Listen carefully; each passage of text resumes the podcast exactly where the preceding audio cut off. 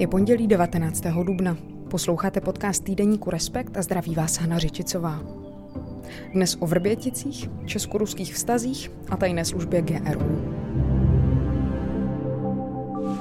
Na základě jednoznačných důkazů získaných vyšetřováním našich bezpečnostních složek musím konstatovat, že existuje důvodné podezření o zapojení důstojníků ruské vojenské spravodajské služby GRU jednotky 29155 do výbuchu muničních skladů a areálu Vrbětice v roce 2014. Při této explozi došlo k obrovským materiálním škodám, vážnému ohrožení a narušení životu mnoha místních obyvatel, ale především zde zahynuli dva naši spoluobčané, nic netušící nevinní otcové rodiny. Premiér Babiš a ministr vnitra a pověřený ministr zahraničí Hamáček zveřejnili v sobotu informaci, že do výbuchu muničního skladu ve Vrběticích byli podle Bezpečnostní informační služby zapojení členové ruské tajné služby, kteří se v minulosti pokusili otrávit dvojitého agenta Sergeje Skripala. Na našem webu Respekt.cz se tomu intenzivně věnují kolegové Ondřej Kundra a Jaroslav Spurný. Jak Česko zareaguje a jak celá věc naruší už tak dost pochroumané česko-ruské vztahy? Jak rozumět takzvaným zastíracím manévrům vicepremiéra Hamáčka? A co vlastně o výbuchu muničního skladu ve Vrběticích víme dnes, o sedm let později? Povídám si o tom s redaktorem Ondřejem Kundrou. Ahoj Ondro. Ahoj. Ještě než si celou tu záležitost postupně přiblížíme, tak si pojďme chvilku povídat o tom, jak to může změnit česko-ruské vztahy. Ten odhalený útok ruské vojenské rozvědky GRU ve Vrběticích v roce 2014 samozřejmě už mění česko-ruské vztahy. Ono upřímně řečeno eh, dlouhodobě nebyly, kdo ví jaké, řekl bych, že byly spíše vyprázdněné eh, Rozhodně je zhoršil eh, minulý rok případ Ricín, což byl případ, kdy policie pracovala s informacemi, že tady může být pokus eh, vlastně násilně ublížit eh, několika komunálním politikům.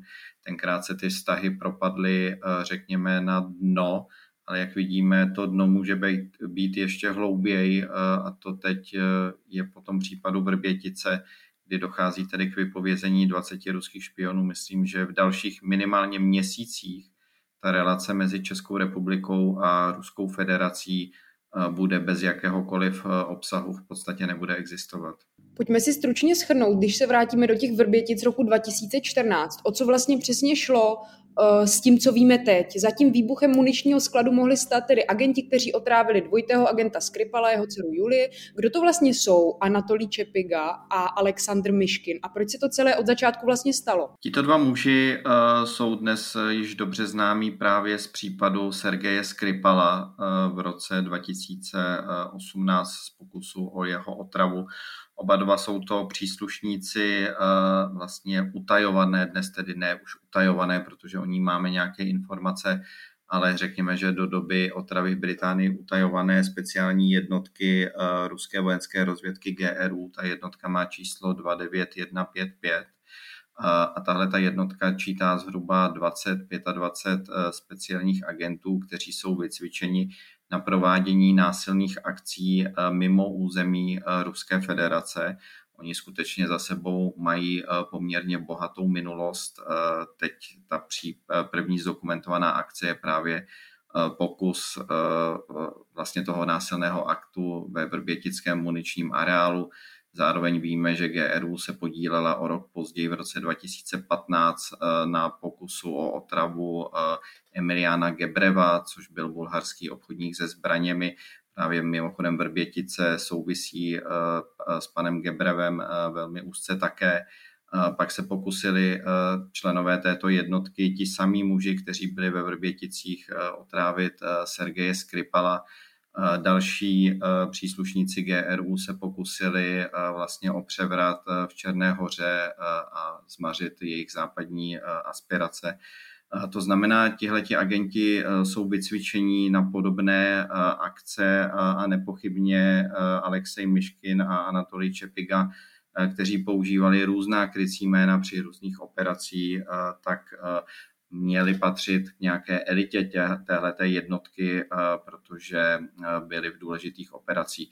Zároveň je asi také faktem, že o celé řadě operací téhleté jednotky v tuhle chvíli ještě vůbec žádné informace nemáme, protože mohly být úspěšně dokončeny a, a nikdy to nevyšlo najevo. S čím to tedy souviselo? Předtím si tak trošku nakousnul, ale můžeš ještě přiblížit, jak ty vrbětice souvisí právě s Gebrevem a kde třeba měla ta munice původně explodovat a podobně? Člověk si samozřejmě říká, proč měla ruská vojenská uh, rozvědka zájem uh, se dostat do vrbětického muničního areálu proč by to tam mělo bouchnout, jakou to má souvislost vůbec s Českou republikou, tak z těch informací, které má policie k dispozici, s kterými tedy pracuje, ten obrázek vychází následujícím způsobem. V roce 2014 probíhal konflikt na Ukrajině, to je ta ruská válka proti Ukrajině. Ukrajina byla napadená někdy v březnu 2014 k tomu výbuchu ve Vrběticích prvnímu, on byl pak druhý, dochází v říjnu a pak v prosinci 2014. V té době e, zde měly být podle informací e, policie vyskladňovány zbraně, e, které měl kupovat právě bulharský obchodník se zbraněmi Emilian Gebrev.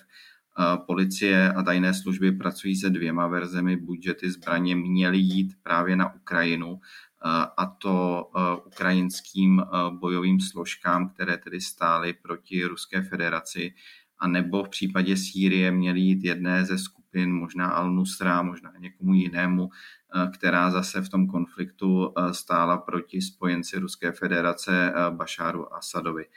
A i tak či tak tím cílem podle policie mělo být vlastně znehodnotit tyhle ty zbraně, aby nemohly být použity proti Ruské federaci později a zároveň poškodit reputaci Emiliana Gebreva, co by solventního, důvěryhodného obchodníka, který je schopný eh, vlastně dodat ty zbraně, protože když byly zničeny, eh, tak eh, před dalšími obchodními partnery najednou Emilian Gebrev vypadal jako člověk, který není schopný dodržet nějaké zakázky, na které se tedy dohodnou.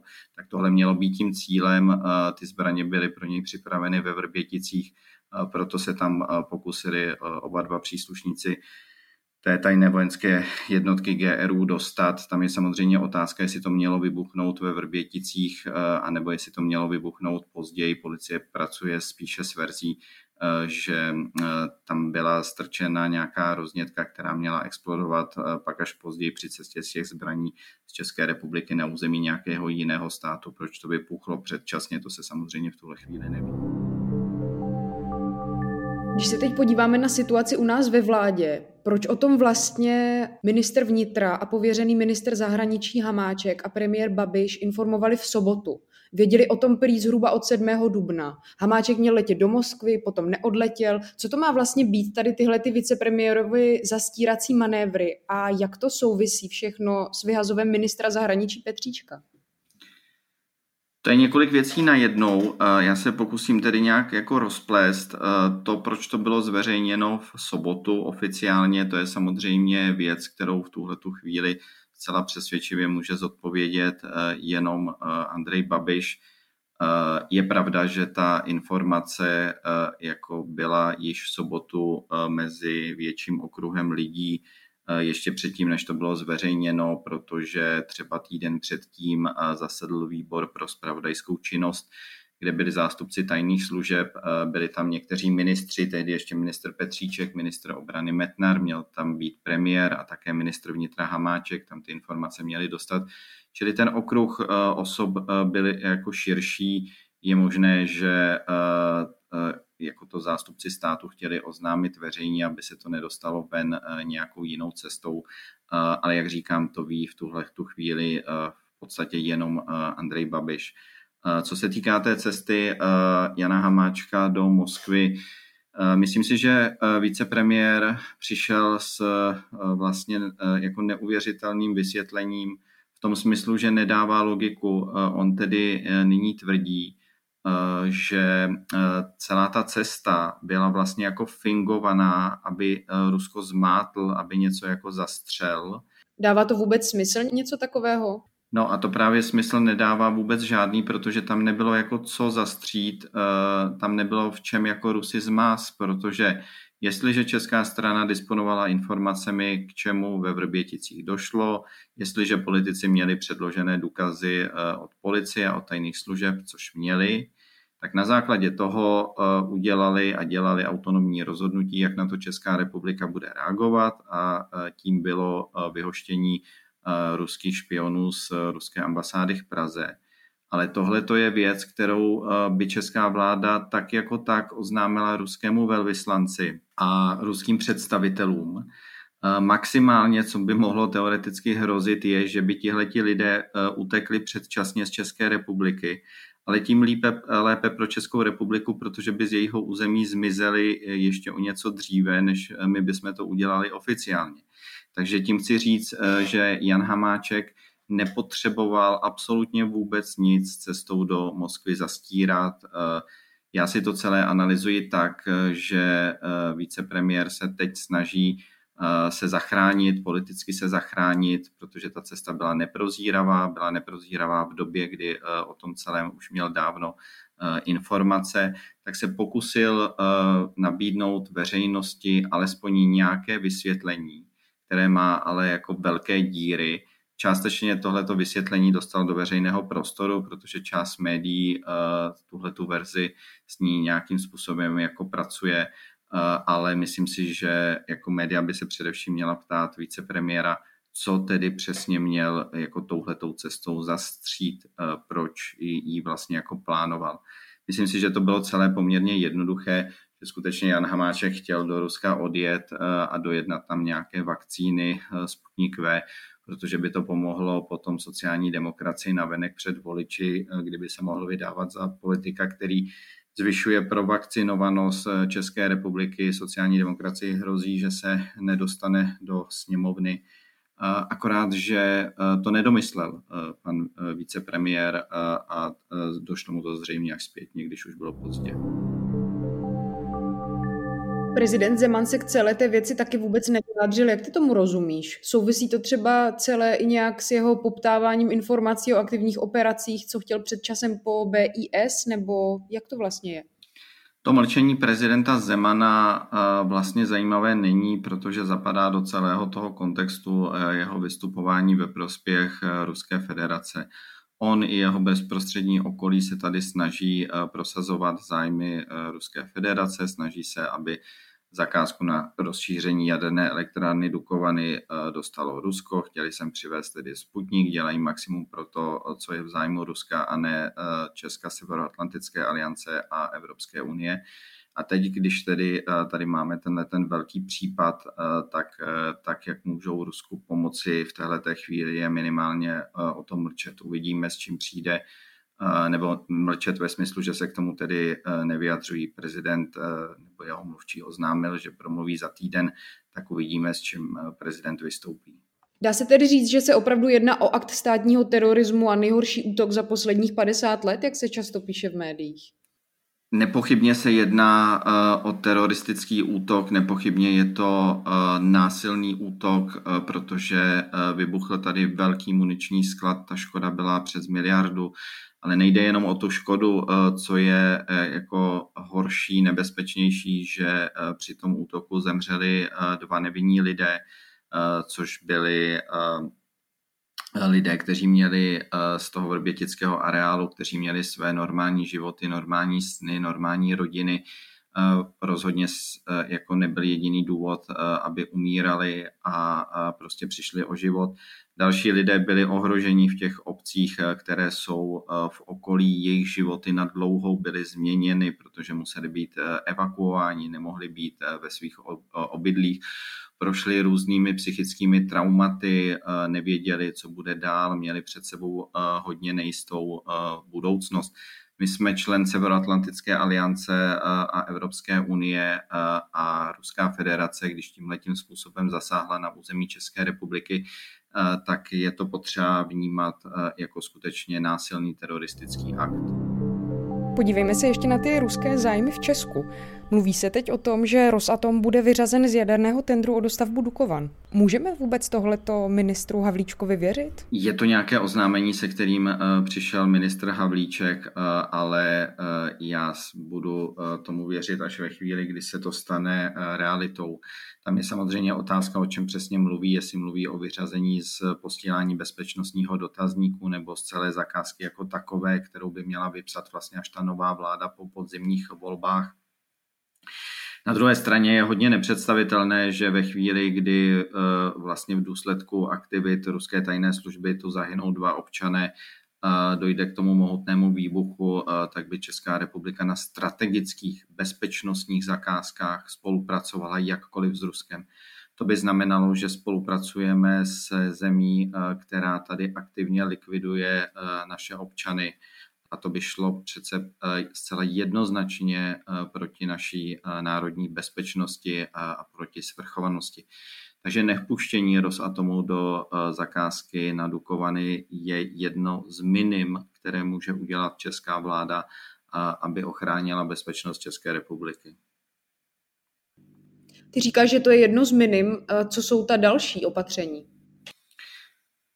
Další opatření je eh, ještě více zmenšit eh, rezidenturní síť eh, ruských tajných služeb na ruské ambasádě v Praze.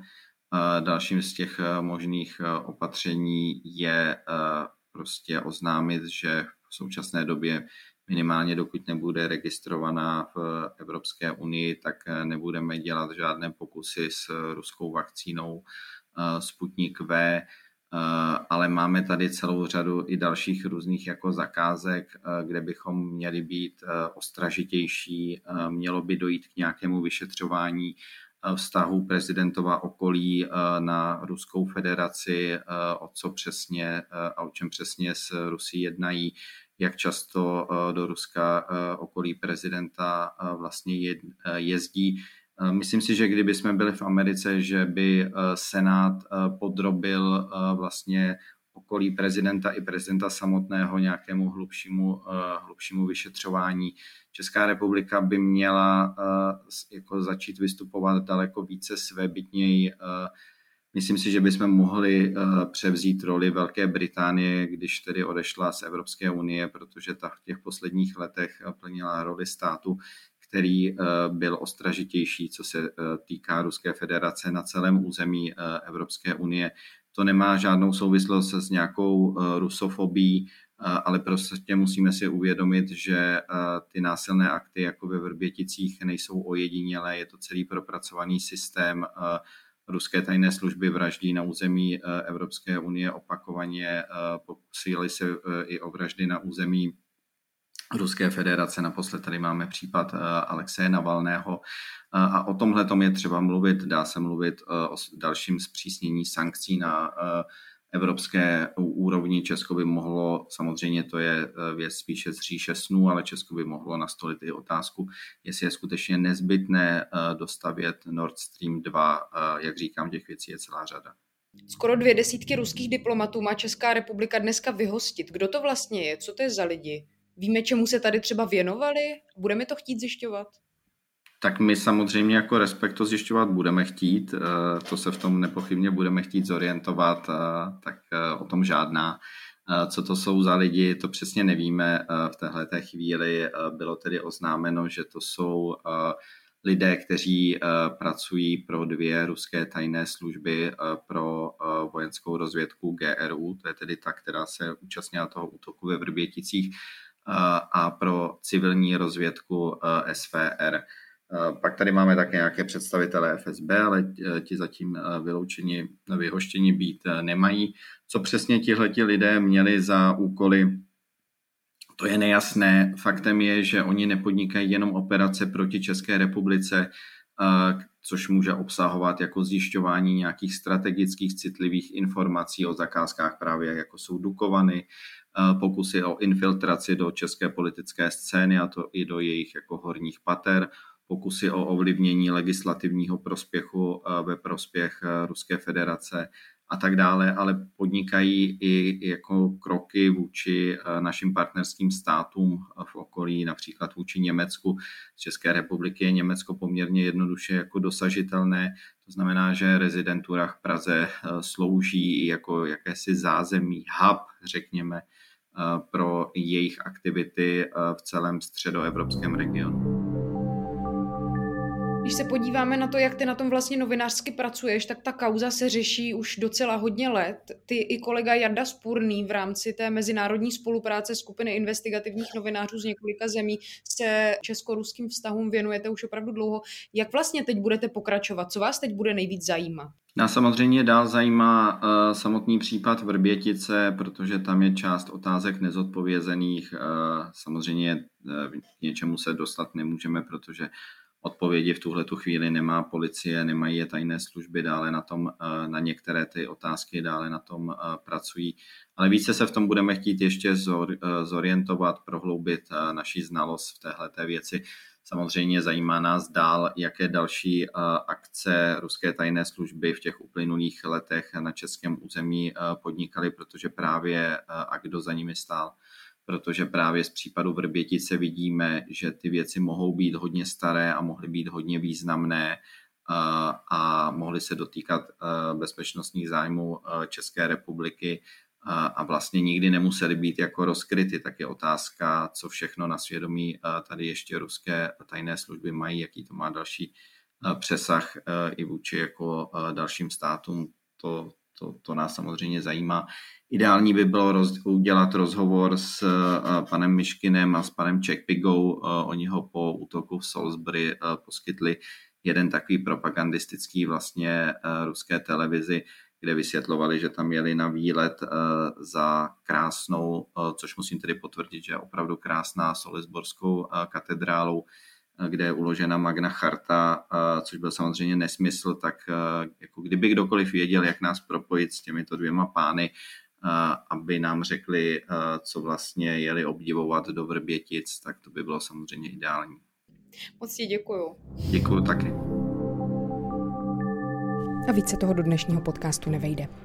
Díky moc, že jste nás poslouchali. Poslouchat můžete dál ve svých podcastových aplikacích nebo taky na našem webu Respekt.cz, kde vás stejně jako na stáncích a v trafikách čeká i aktuální číslo týdeníku Respekt. Těším se za týden. Hana Řičicová.